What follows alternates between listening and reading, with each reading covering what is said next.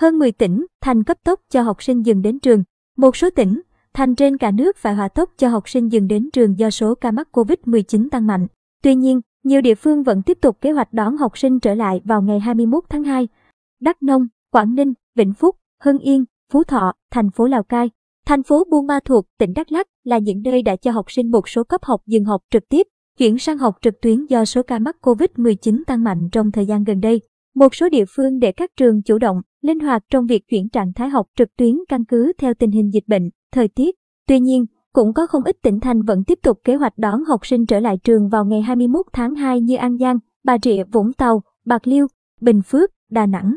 Nhiều tỉnh, thành dù có số ca COVID-19 tăng mạnh trong những ngày qua vẫn duy trì kế hoạch dạy trực tiếp hoặc dạy trực tiếp kết hợp trực tuyến.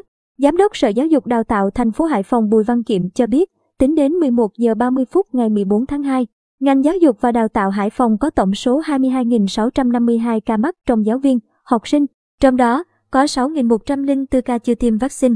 Theo ông Kiệm, việc trẻ đến trường hay trẻ ở nhà thì nguy cơ nhiễm bệnh là như nhau, vì vẫn có tiếp xúc với ông bà, bố mẹ, người thân có nguy cơ mang bệnh.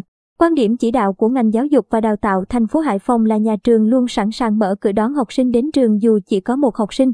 Lịch đi học trực tiếp, chuyển học online của 63 tỉnh thành cập nhật.